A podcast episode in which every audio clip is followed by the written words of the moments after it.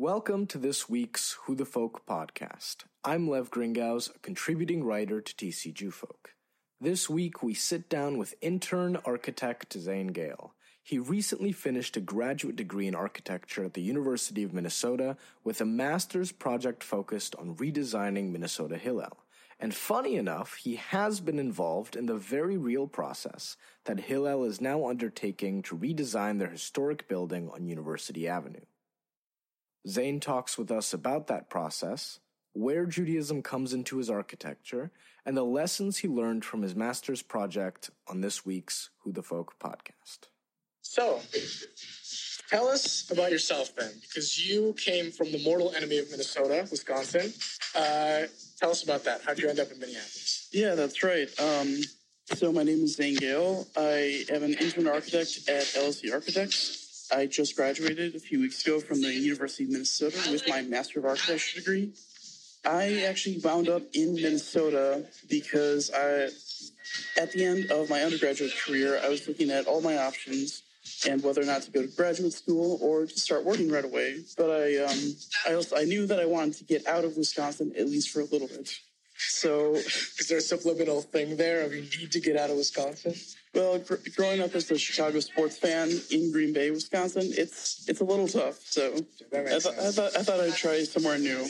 Um, no, yeah. So at the time, um, I was applying to graduate schools, but also considering that every city the that whatever school I was applying to was in, I was thinking of what was beyond that school and what were the, my career opportunities. So over my senior year of my undergrad, I applied to about eight different graduate schools, and then that coming spring, or sorry, that following spring, um, when the time came, I chose the University of Minnesota because I saw it both as a great architecture program, but also there's been exp- exponential growth over the past 20 years. All my life, I've been coming to the cities to visit family, and I've always seen how the cities have been steadily growing. So I thought I saw that as a great opportunity at, um, to be a starting architect in a city that is constantly growing, and not like a city such as Denver or Seattle or Portland where they have lots of building and construction going on, but it's only very recent. I'd rather pick something that has steady growth rather than more exponential. You heard it here first. Other cities suck. Minneapolis is the best. Um, and just to, to, touch base on that, so where what's the firm you're working with right now? Um, I currently work at LSE Architects. It's a medium, kind of large size firm downtown. We're about 50 people. Um, we mostly work in education, and um, we're starting to look in look into and work in um, hospitality, casinos, uh, senior care. Um, and actually, one of a project that some of these listeners might be accustomed to is the St. Paul JCC. Um, just last year, oh wow, they helped. Um, it was our project. Oh, sorry, the company's project. I didn't start yet. Um, to do the uh, renovations and the additions of the pool and everything. And also, they did some planning work for uh, Shir Tikvah uh, synagogue. So yeah, so a community staple. That's yeah. awesome. Um, so then let's dive into your background then. How then does your Jewish background inform the work that you do? Well, growing up Jewish um, in a very small town, um, where in fact my family was the only Jewish family, um, I, it was very important to me. And also, every summer as a kid, I went to Camp Interlaken, which is part of the Milwaukee JCC um, up in Eagle River. And so, uh, just all those Jewish values and teachings, and also what my parents taught me of always, whatever you do, you should always try to help others. And initially, when I was started studying architecture, I didn't know what I wanted to do with it. But then, as I went on throughout my undergrad career, I kind of saw that architecture, or as an architect, you have the capability to help communities, and thus you can use your work to help others, um, either directly or indirectly, no matter what you design. Um, so that kind of just gave that gave me motivation and like knowing what I want to do um, community for me is a very important thing, and I'm ecstatic to work at a firm that most of what we do is are projects that are about the communities, either directly or indirectly. But again, I'm able to use my career in a way that I want to to help others. And then that led into um, choosing for your master's project to work on Hillel and a possible redesign of Hillel. Just to, to be clear to all of our listeners, this isn't what will be happening with Hillel. This is a master's project, but it's a really, really cool design. So tell us about that. Yeah, my uh, my master's project would probably be the very expensive alternate to what's gonna happen for the Hillel. Um, so yeah, my master's project was um, it, it started from my one of the earliest interests I ever had in architecture. Um, my father is a clinical psychiatrist, and so as a kid, I was always wondering what influences people. Um, like, how do people make decisions? What what what are the subtle things around us that influence us and help us in a way? Um, and so that's something that I've always been curious in. And I was talking with my professors at the beginning of the semester, and they agreed with me. It's a great, great question to ask. But again, my project is only 16 weeks and not eight years. So I was asking more something of a, a real uh, dissertation and not a master's final project. Right. Um, so I kind of had to I had to downsize it a lot. Um, so I kind of questioned um, like how can I help people de-stress because in the campus environment on most American college campuses it's a very stressful environment for everyone. Um, and so I wanted to try to create something that might be able to help people feel relaxed. And um, I kind of just chose Hillel because it's even in my undergrad, for me, it always felt like home. And it, you know, Hillel's always market themselves as your home away from home. So I kind of started off with that question of, or this question rather, of what can I do to create a building or create a design that's going to feel like home to everyone, no matter their background and no matter why they're coming to the building, but how can they feel like they're at home? Um, and again, that's even that in itself, I was told to, to downsize even that question um, because I had to I had to get to the very core and just a very simple version of that. Um, again, this is a 16 weeks sounds like a lot a lot of time, but as an architecture student, that's that's pretty quick.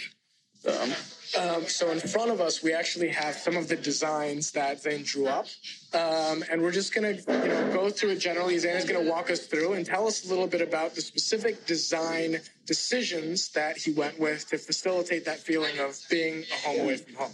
So, the idea of the building is that as you progress through the spaces, you're continu- continually dis, uh, disengaging from the local context because again, Hillel is in a very popular spot, both with student life, but also just the traffic on the street. It's it can be very noisy at times, and so my design is a way that it's stepping away or breaking away from the local context of campus at every level.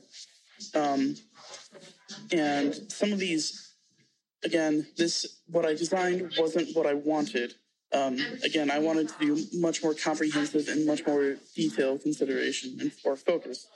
But again, 16 weeks is not enough time to do that. No, of course. Um, so then, what what specifically did you do in order to separate from sort of the outside world so coming into the Hillel building? With Hillel, one of the most important spaces from a, a student survey that I did was that while it's not used that much, is that the shul or the or the sanctuary space where we usually just do Friday night uh, Shabbat service, but that's an incredibly important space. But currently, how it is in the current building, it's that you enter the building, go up half a flight of stairs, and turn right, and you're there. But there's there's no process to it. It's it's it kind of has this notion that you can quickly go in and go out. But I wanted to create this pathway and experience of traveling from the street edge, going through this building, and as you're going through, you're disconnecting until you actually arrive at the sanctuary. And it's completely disconnected from the local context because, again, it's not about the space itself, it's about what's on your mind. What are you thinking as you are in that space? And that's something that I felt very strongly about. Um, so, this process, the building was kind of broken up into basic programmatic levels and areas. But again, in um, your designer right now, in my design of how I approach, I can go for hours about the current building. we'll do that some other time. But uh, so essentially is that as you you start to separate, for, or you start to go further back into the the building, away from University Avenue, you're you're disengaging from the local context, and then every level you ascend is uh, sort of an area that you're going to spend more time. So that the basement is more of a recreation that would also be where storage, building mechanics, the the back at the quote back of house operations would be. Um, but then the first level would just be like a student study space, uh, the new Chillel space. That's where I would propose to put it. Um, because again, it's a place to socialize. You can be there for a short amount of time or long.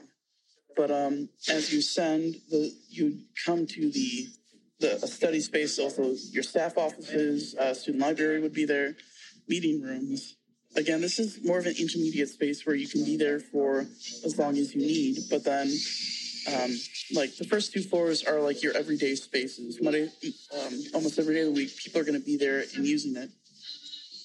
The third floor would be um, just just for a dining hall for 150 people plus a fully kosher kitchen. Wow. Um, and again, the idea of that is that it's not going to be used every day. Maybe students can come up there for meetings or just to study, but for a real program or an event, it's only going to be maybe weekly. But again, it, it reinforces this notion that it's a more important space because it's not used as often. And you're further away from that context, that stress, um, the, the hustle of student life. Um, and then you would ascend to the fourth level where the sanctuary would be and it's completely isolated um, from the local context. Again, there'd be a um, phenomenal soundproofing because I, as a student, have experience where you're trying to have a Friday night service, but then the neighbors on both sides are blasting party music, which again, that's their right; they can do that. Right. But again, it's just it's disruptive to the the, the current operations of Hillel. Um, so that's just a very quick overview. What's the what's the most radical part do you think of your um, design? Like the, either radical either as in sort of far out in idea wise or far out in terms of what people would normally think of putting in a Jewish space? Um, well, this kind of goes off of a student survey and just think about what can make what could add to this. Um, is that the basement would actually have a half court basketball court in, wow. included inside. Um, Cool. It's I know Madison has one, but it's only on the roof of theirs. So you know, in Madison, Wisconsin, you get what maybe a couple of weeks a semester that you can actually well, use the it. The fact that you just said that Madison has it means that we're going to get one on the next building because we but can't have Madison be, be better. But actually, uh, in my research and doing case studies of other campus Hillels, I spoke with the director of Madison Hillel, and he's a great guy, and he said that that was more of an afterthought that they kind of noticed it that they had that space on their roof to do it. Not it wasn't really a part of the original design. So it makes sense. But again, the fact that you can only use it a few weeks every semester, either early in early in the fall one, or maybe if you're lucky in spring. But right. it's Wisconsin, so we we also get snow in May. So um, so then you you mention you keep mentioning the student survey that you were doing, and I know you were also involved in the original committee to sort of kickstart the process of Hillel redesigning the building, which for any of our listeners who might not know is now official. Hillel on University Avenue will be redesigning their building over the next two years, I think it is.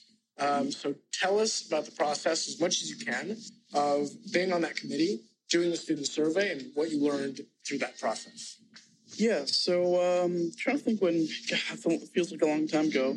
Um, so back in the spring of 2017, after I decided to come to the University of Minnesota, I had a free weekend. Um, so my dad and I came and we toured the campus and the local area that, that Friday.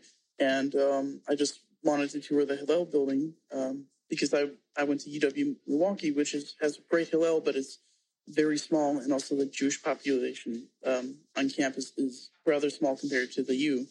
Um, you know, so I just wanted to see this Hillel, and compared to the one I went to for my undergraduate, it was a massive building. Um, I met Benji, started talking, told him that I was uh, going to be a Master of Architecture student, and he mentioned to me that they um, there might be a way that I could get involved out Hillel. And so then um, in the fall of 17, I just connected with Benji again, said, hey, talked to him like he mentioned I may be I may be I may be able to help out uh, Hillel, and he said, yeah, we have a building committee. Um, and we want we're looking at redesigning the building because even the first time I went in that building, I had some serious thoughts about what needs to change, which I think is everything. But Yeah. but um yeah we um so i got involved and there were a lot of discussions um and it's it's so long it feels so long ago um i'm just trying to remember everything. Um yeah there there was just discussion on what to do with the building um i think it, it wasn't a real actual proposal but it, you know everything in these discussions was discussed whether to would we want to sell it would we want to completely tear, tear down and rebuild um but we had to think about what would be the most beneficial to students. Um, because again, that's that's the purpose of Hillel. That's the that's why everyone's so involved, um, from the staff, the student leaders, and also the alumni who support Hillel. Um, we had to we had to think not only for what what the students of that are currently at the U, but what are the students in twenty and thirty years? What are they going to need? Because that's about your nowadays. That's about the average lifespan of the building.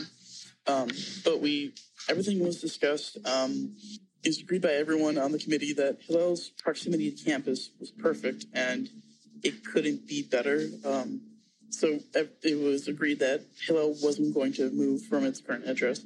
Um, and then we did discuss whether or not to uh, renovate the building or to completely tear it down and rebuild and just what was more financially feasible, but also what was what made the most sense.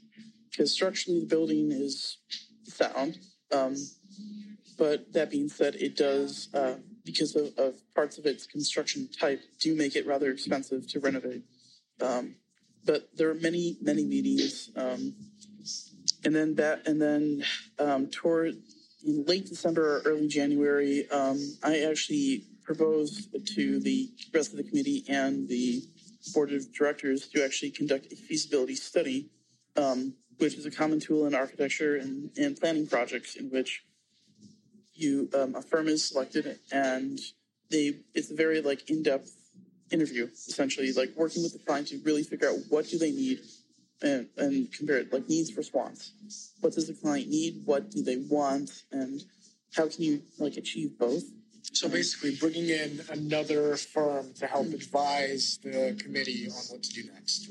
Yes, um, we um, yes, and um, the board of directors uh, chose MDG Architects, which is a smaller firm in St. Paul. So then, that's the work of the committee. Where then did the student survey come in? Um, so the student survey was a part of the feasibility study that we were working with MDG and comprising. Um, I have experience doing certain student surveys from my research as a. Um, I have I have student survey experience from my research as an undergraduate student uh, at UW Milwaukee. And so I kind of volunteered to work on that um, because also I knew that I could ask questions that would give me insight to my own design questions for my project. Um, so I worked closely with MDG on comprising questions um, to, to really get the insight, not basic run of the mill questions, but really trying to look into what makes Hillel special. Why do students come here? Why do they come here on a Friday night when they could go to some restaurant before they go out on a Friday? Why do they come come to Hillel. Oh, I can see the free food, but like, right. what, what beyond beyond the free food? What makes Hillel a place for students to come to on a Friday night? And what do they need out of need out of Hillel? Because it's it serves so many students in different ways, um, and it's re- it's something hard that you, you it's hard to give a metric or a measurement to these things, but we did I did the best I could in trying to understand what makes it so special. Um, so what then were what were some of the top general ideas that students uh, responded to? Um, I'd say uh, some of the more basic things like you know the free food, which is always great. Um, like having a place for Jewish events on campus um, that that are kind of more reformed in approach. Um, some students felt that very important. Also, they felt that it's one of the few spaces where it's kind of safe to be to express your Judaism on um, on or near campus, um, and that that really spoke to me. But um, some people said that how for them it's the only time they get to see some of their friends is on Friday night because the str- again the stress of student life. Um, again, people saying that they they love Chillel. Um, I can't count how many responses I got talking about how much they love Chillel. Um, uh, please to come and nap because well, I never got to as a student, but apparently students like to nap. Um, and that kind of it. But also at the time uh, for my own research project, I was going through the Hillel archives um, on the camp at the campus archives collection, um, and I was that was amazing to see because there were just uh, some of it was just random things included, but um, some things that I began to see were uh, responses and RSVPs for old alumni events. And like people filled out information like when they asked for their personal stories or did they know anyone that met their spouse at Hillel? And then like a pattern emerged where I'd see one response, but then they'd reference 15 other people that I saw in previous responses. Um, and it was really incredible to see that not only how friendships and connections form when students are at Hillel, but also like how Hillel creates these bonds that literally last forever. Um, I can speak from my own experience that both friends I made at Hillel at, from my undergrad here at the U, but also just um, my the friendships I made when I was a camper and also working at Camp Interlaken, and how most of the my most of the friends I made there are my they've been my friends for almost all my life, and I know that they will be for the rest of my life. So it's it was really incredible to see that, and then just to really think that I was kind of I could help in a way to recreate that um, create that environment and the, a place where that that we're going to be able to ensure that that continues to happen for more generations. So then, what kind of advice would you give, or are you giving, to uh, uh, the people currently running the redesign process? What would you, you know, like to see as a top priority in what's going on now? Um, well, I haven't seen any revised versions of the plans for a few months, but um, I, I think that a lot of the input, the early input from the committee, um, has helped design uh, come along. That we made sure that certain things were included. Um, you know, the, the, very basic things such as making sure that the building is physically accessible to anyone. Um, that is one of my own of priorities because, um, well, that is both required, but um, also I think it sends a very strong message about being a welcoming environment because the current building is very, um, by the ADA standards or American with Americans with Disabilities Act, it is not compliant whatsoever. Um, there's no elevator, there's no ramp. Um, I think that they should consider the long-term lifespan of the building and the ability to change it or modify it in whatever way they will need to. So um, I think that kind of goes into more, much more of the detail side of uh, you know construction type and um, how things are put together, and at times where things are going to be located in place, simply because it's um, you, um, if you do it now, you you'll be able to change it in the future at a much much more efficient price. Right. Um, okay, so then last question, making it a fun one. Um, I gave you a bit of a head start, so I'm expecting a good answer. Um, if you could design any Jewish holiday, what would you get 14 or 15 million Jews around the world to do on a single day? Hmm. That's a good one. Um, hmm. That's hard. I, I don't know if I could design a holiday, but I would just say to, if, if it were possible, just get more people to like observe Shabbat in their own way. Um, I'm I'm more reformed and a little bit conservative in my practice. I find Shabbat one of the greatest things because it's a way to somewhat just remember, it's a way of being reminded just to take a breath, just to relax. Um, and it, it, sounds crazy, but it's I think that's very important. And actually, that that notion that um, Shabbat is like a, it's a break from the normal. That's kind of that ties back into my design, in which that's what I kind of wanted to create. I wanted to create this environment that is an, it's a place where you can stop in if it's an hour or if it's only 10 minutes. You're able to come in, you can sit down, you can breathe, and then you can go back to what you need to do. Great answer. All right. Thanks so much for talking to us. Thank you. Thanks so much to Zane for joining Lev on this week's podcast. If you haven't yet, please subscribe, rate, and review the show. You can find us on Apple Podcasts, Google Podcast, Spotify, and others. If you have suggestions of somebody who would be a great podcast guest, please email me. You can get me at editor at tcjewfolk.com. Thanks again for listening, and we'll see you next week.